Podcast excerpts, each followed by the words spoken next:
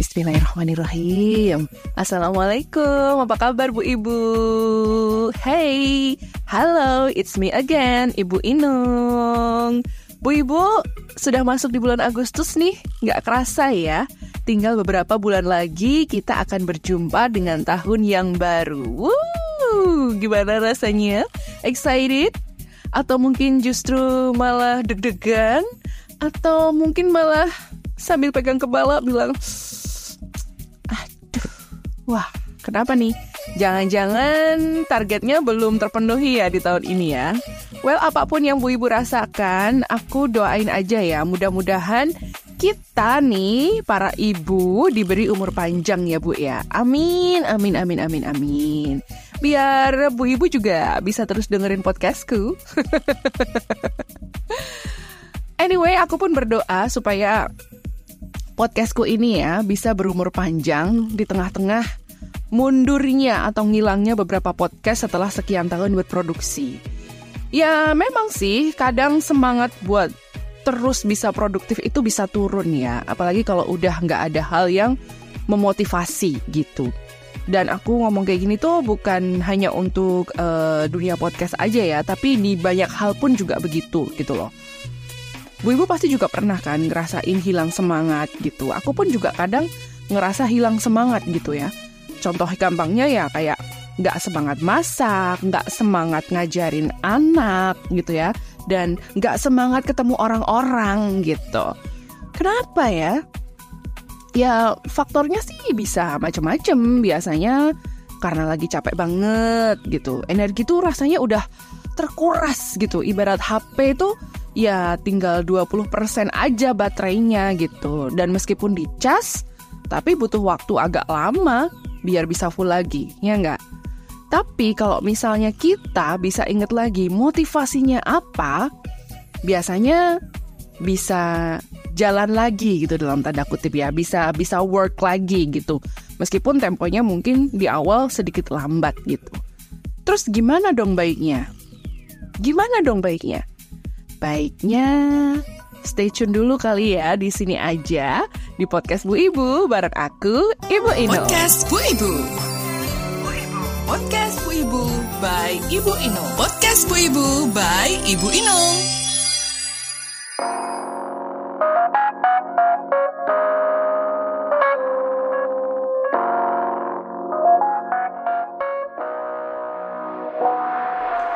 Perempuan harus begini. Perempuan harus begitu. Wanita harus ini. Wanita harus bisa itu. Seorang ibu harus bisa ngelakuin ini. Seorang ibu harus ngelakuin itu. Banyak ya kita dengar kata-kata seperti itu dari orang-orang. Bahkan orang dekat kita seperti keluarga atau saudara atau teman kita sendiri. Ketika kita sedang tidak di kondisi kita yang paling prima, kata-kata itu tadi tuh terdengar seperti tuntutan ya. Dan kita bisa risih dengan hal seperti itu. Eh, apaan sih? Kok nuntut banget? Gitu. Apalagi kalau kita lagi benar-benar pengen diem dalam damai karena lagi fokus sama badan kita yang udah lunglai lah, katakanlah gitu. Lalu orang-orang dengan santainya komentar begitu tadi, bisa-bisa singa dalam diri kita ini bangun dan gak segan-segan balas komentar itu. Ih, apaan sih? Nuntut banget. Emang lo mau dikata-katain kayak gitu? Emang lo udah kayak yang lo omongin? Kita bisa loh seperti itu. Tapi kan ya Bu Ibu ya, kita ini kan Bu Ibu yang bagaikan ibu peri ya. Cantik jelita, lemah lembut, penuh kasih. Paling karena saking capeknya, saking enaknya, yang bisa kita lakukan apa? Iya, senyum. Kita cuma bisa senyum. And yeah, I think it is the best way to reply what other people say. Nggak perlu bales nyinyir, nggak perlu ngotot, tinggal senyumin aja. Ya, toh sebenarnya yang kita lagi rasain itu, mereka tuh juga pasti pernah ngerasain kok. Orang lain tuh pasti juga pernah ada di level capek secapek-capeknya. Orang lain tuh pasti pernah ngerasa ada di level terendahnya. Bener-bener yang stuck bingung mau ngapain, atau mungkin justru stuck karena nggak tahu harus ngapain, karena sudah capek pikiran, capek badan, istilahnya kayak gitu ya. Ya sudah, kita tinggal senyumin aja, nggak perlu kita bales omongan mereka, nggak perlu kita nyinyir sampai nyonyor bibir kita, nggak perlu. Karena apa? Karena yang perlu kita prioritaskan itu adalah diri kita, mental kita. Jangan sampai dibikin down sama orang-orang itu tadi.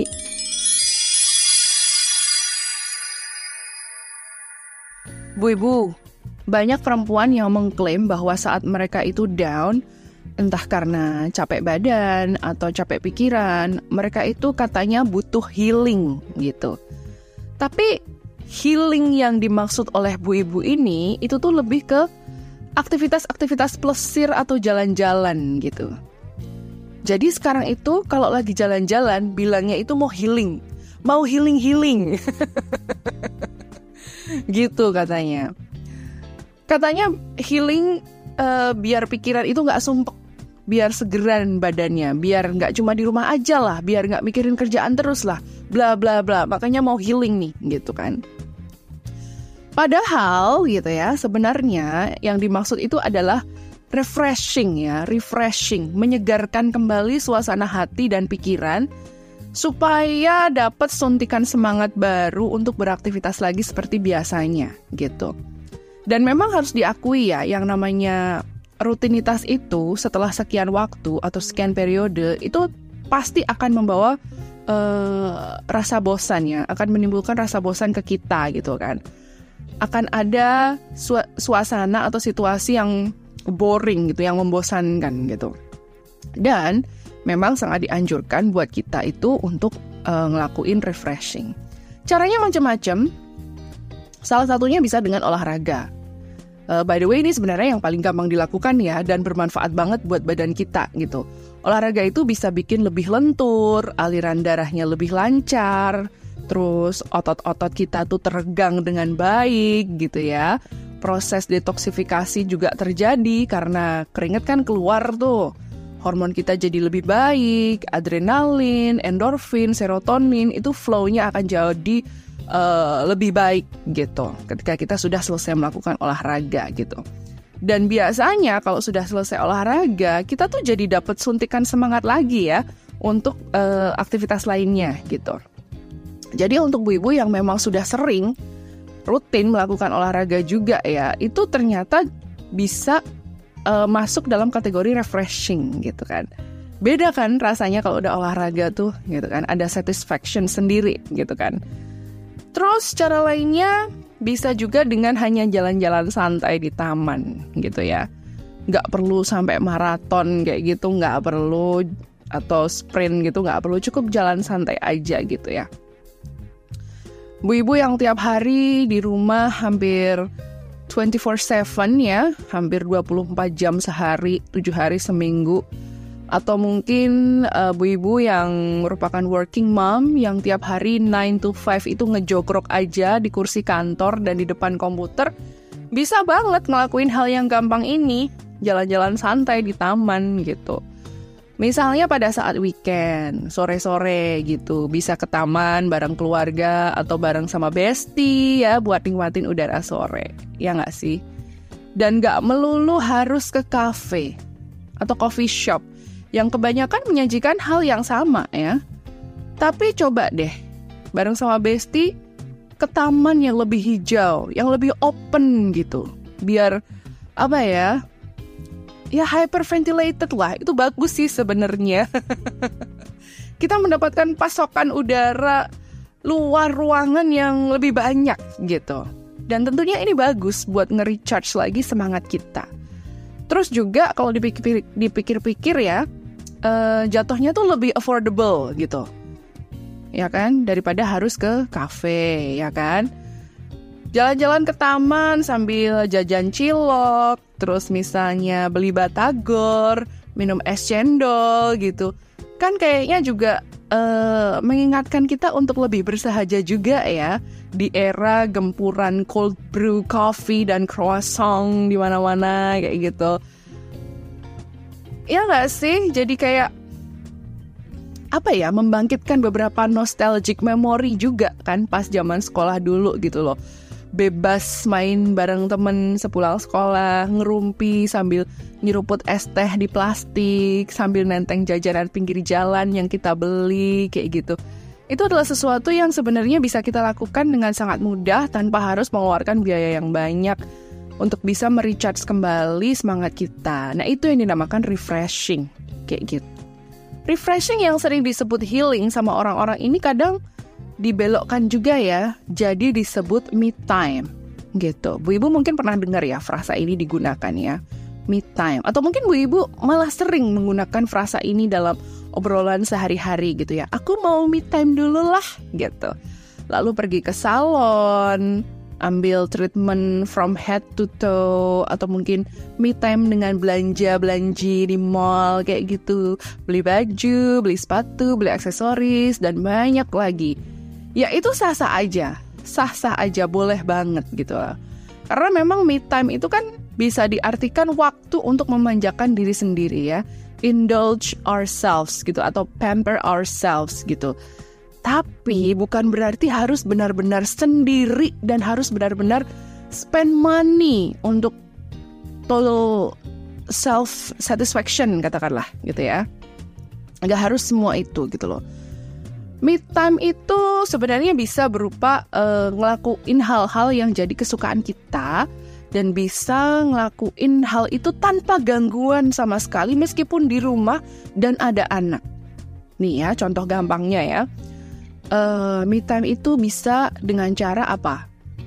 Ngeteh atau ngopi sambil tekun baca buku, baca novel. Tanpa ada gangguan dari anak karena anaknya juga udah sibuk dengan pelajarannya misalnya, atau sibuk dengan mainannya sendiri gitu. Kita tetap bisa ngawasin anak, tapi tetap bisa uh, mendapatkan waktu untuk untuk kita sendiri gitu, untuk melakukan hal yang kita suka ya, menenangkan kita misalnya dengan baca novel terus sambil ngopi, itu kayaknya enak banget gitu. Atau misalnya bisa juga dengan nonton serial atau film di Netflix misalnya, dari awal sampai selesai tanpa ada interupsi seperti, Bu, aku mau pup. Bu, pupnya udah selesai, tolong cebokin. Gak ada interupsi seperti itu. Bisa nonton drakor dari awal sampai akhir tanpa ada interupsi seperti, Mah, tolong bikinin telur ceplok dong, aku lapar. Ya, intinya kan benar-benar kita konsen ke diri kita sendiri dengan apa yang dengan hal yang kita seneng banget lakukan tanpa ada gangguan, itu namanya me time gitu kan. Atau me time yang nggak perlu keluar duit banyak, yang paling didamba semua bu ibu ya, baik itu stay at home mom atau working mom, ya aku yakin semua ibu pasti setuju sama aku. Yaitu adalah tidur. Tidur dengan berkualitas, yang lelap, yang gak tiba-tiba digoyang-goyang badannya sama anak yang bilang, Bu, ada tukang bakpao di luar, aku mau beli dong. Ya, gak ada gangguan apapun. Tidur yang gak harus lama berjam-jam, sebentar pun bisa, tapi benar-benar yang les gitu, yang lelap, yang nyenyak, yang pas bangun tuh fresh bener gitu loh. Gak ada pegel-pegel, gak ada pusing-pusing kayak gitu. Itu aku yakin banyak bu ibu yang sangat relate dengan aku yang sebenarnya pengen tidur gitu ya. Bahkan ada meme ya yang bertebaran bahwa I don't want to sleep like a baby but I want to sleep like my husband gitu. Tapi ini bener loh ya, ini bener terjadi dan kayaknya semua ibu-ibu di dunia pun juga setuju dengan meme ini bahwa kayaknya kalau suami tidur tuh kayaknya kayak gak bisa diganggu-gugat gitu ya. Terus kayaknya kayak gak denger apa-apa gitu. Sementara kita baru tidur sebentar aja udah digoyang-goyang badannya, anaknya minta apalah, atau misalnya kita lagi tidur sebentar bapaknya minta apalah gitu dan sebagainya. So it's It's true, I don't want to sleep like a baby, I want to sleep like my husband, misalnya kayak gitu. Ya nggak Bu, setuju nggak? Ya, tidur itu adalah sebenarnya hal yang paling pengen banget dilakukan gitu ya, tanpa ada gangguan kayak gitu. Setuju? Yang setuju silahkan tulis di kolom komentar ya. Oh ya, uh, mungkin Bu Ibu juga pernah dengar ada tetangga gitu ya, nanya gitu, eh Bu, mau healing kemana gitu ya. Pernah aku juga dengar tetangga nanya gitu, Bu, Bu Inung mau healing kemana? Ya aku jawab gitu ya, healing? Aku gak healing Bu, aku cuma mau mudik, aku bilang kayak gitu kan. Eh dia jawabnya gini, lah kan sama aja tuh jalan-jalan healing. Jadi Bu Ibu, untuk sebagian orang, banyak malahan ya yang masih nganggap healing itu tuh jalan-jalan, plesir ke tempat yang jauh-jauh. Makin jauh makin healing katanya. Padahal gak gitu konsepnya. Memang ada sih jalan-jalan healing, tapi maksudnya tuh ngelakuin perjalanan buat menyembuhkan luka batin biasanya. Karena healing itu kan uh, artinya itu penyembuhan ya, penyembuhan luka batin biasanya.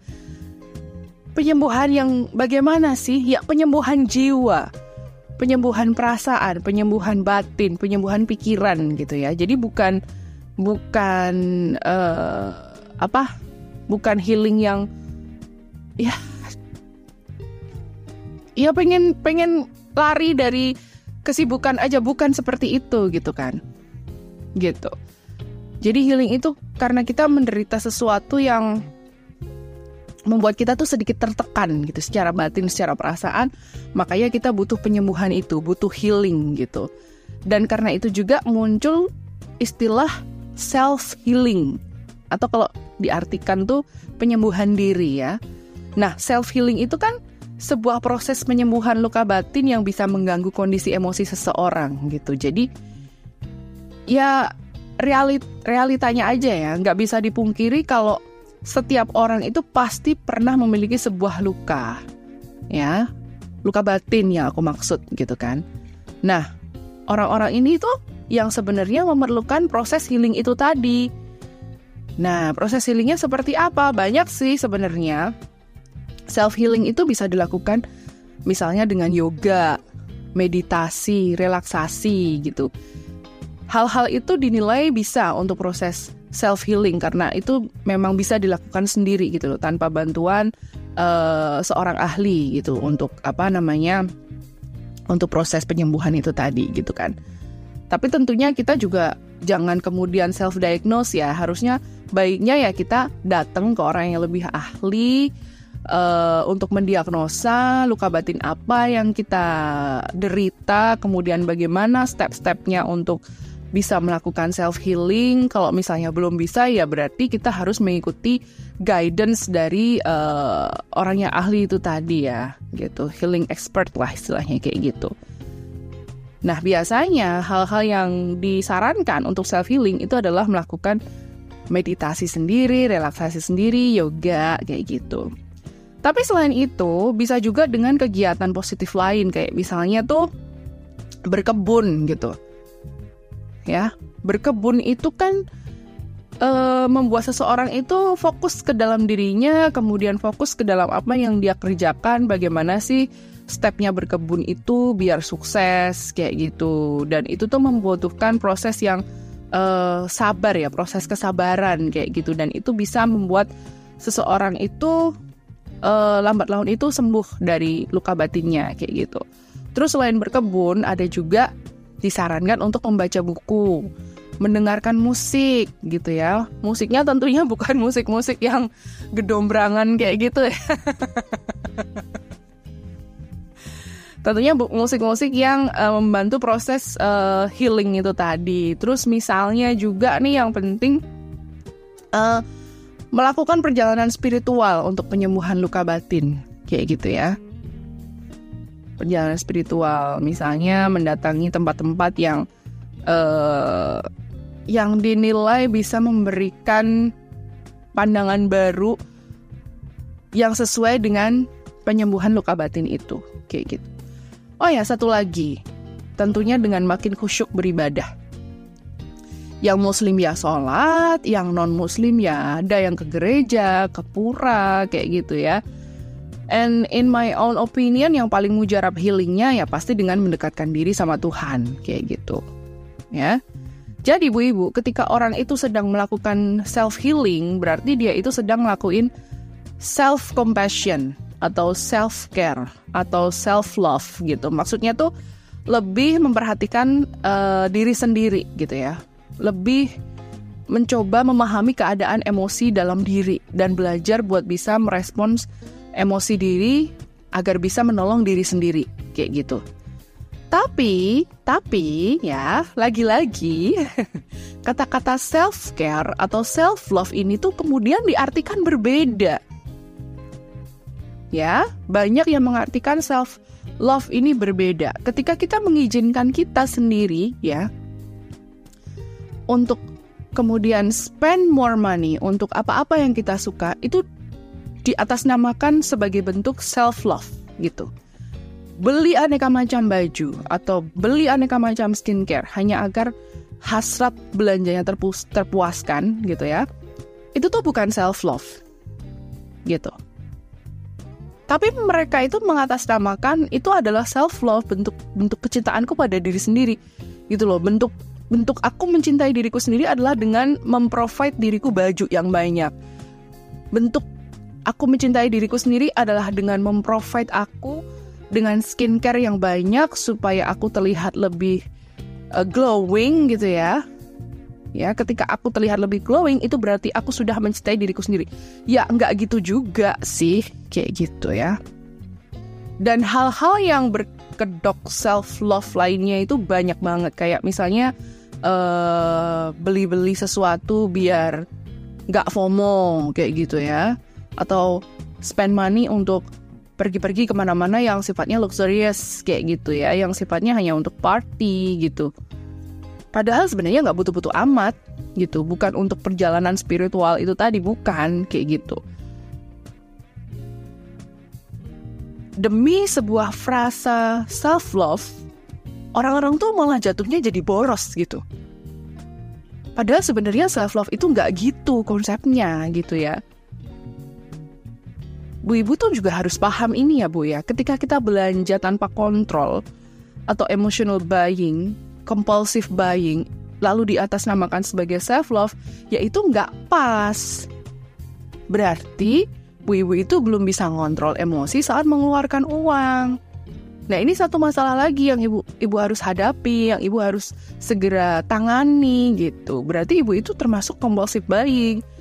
Dan jangan mengatasnamakan itu adalah self love. Ya, self love itu kan berarti kita sudah paham dengan diri kita, kita sudah paham dengan emosi kita, bagaimana kita harus mencintai diri kita. Pertama ya mungkin kita harus mendengarkan apa kata hati kita, terus juga kita embrace gitu, kita kita terima keadaan diri kita, kita embrace gitu. Uh, oh memang aku tuh orangnya seperti ini ya. Lalu bagaimana supaya aku tidak tidak mengeluarkan efek dari ini gitu. Ya, kita embrace. Oh, sudah banyak keriput misalnya. Oh, sudah banyak lemak di sana sini. Ya, kita embrace. Gitu. Bukan jadi insecure, maksudnya tuh seperti itu loh. Tapi bukan terus berarti wah, aku sudah udah lo biarin aja.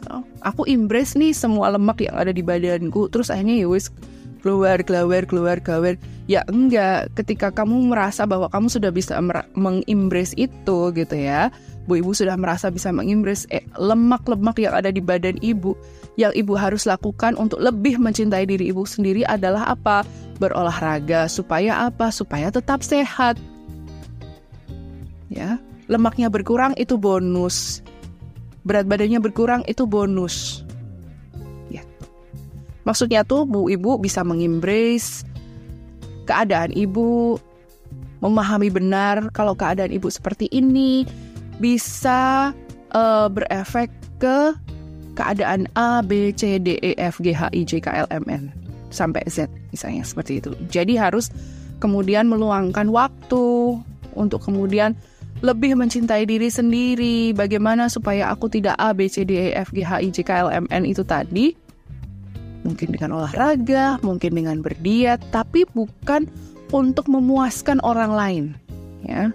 Untuk self satisfaction, ya, untuk aku begini supaya aku lebih sehat, misalnya seperti itu. Aku ngelakuin ini supaya aku nyaman dengan diriku, misalnya seperti itu.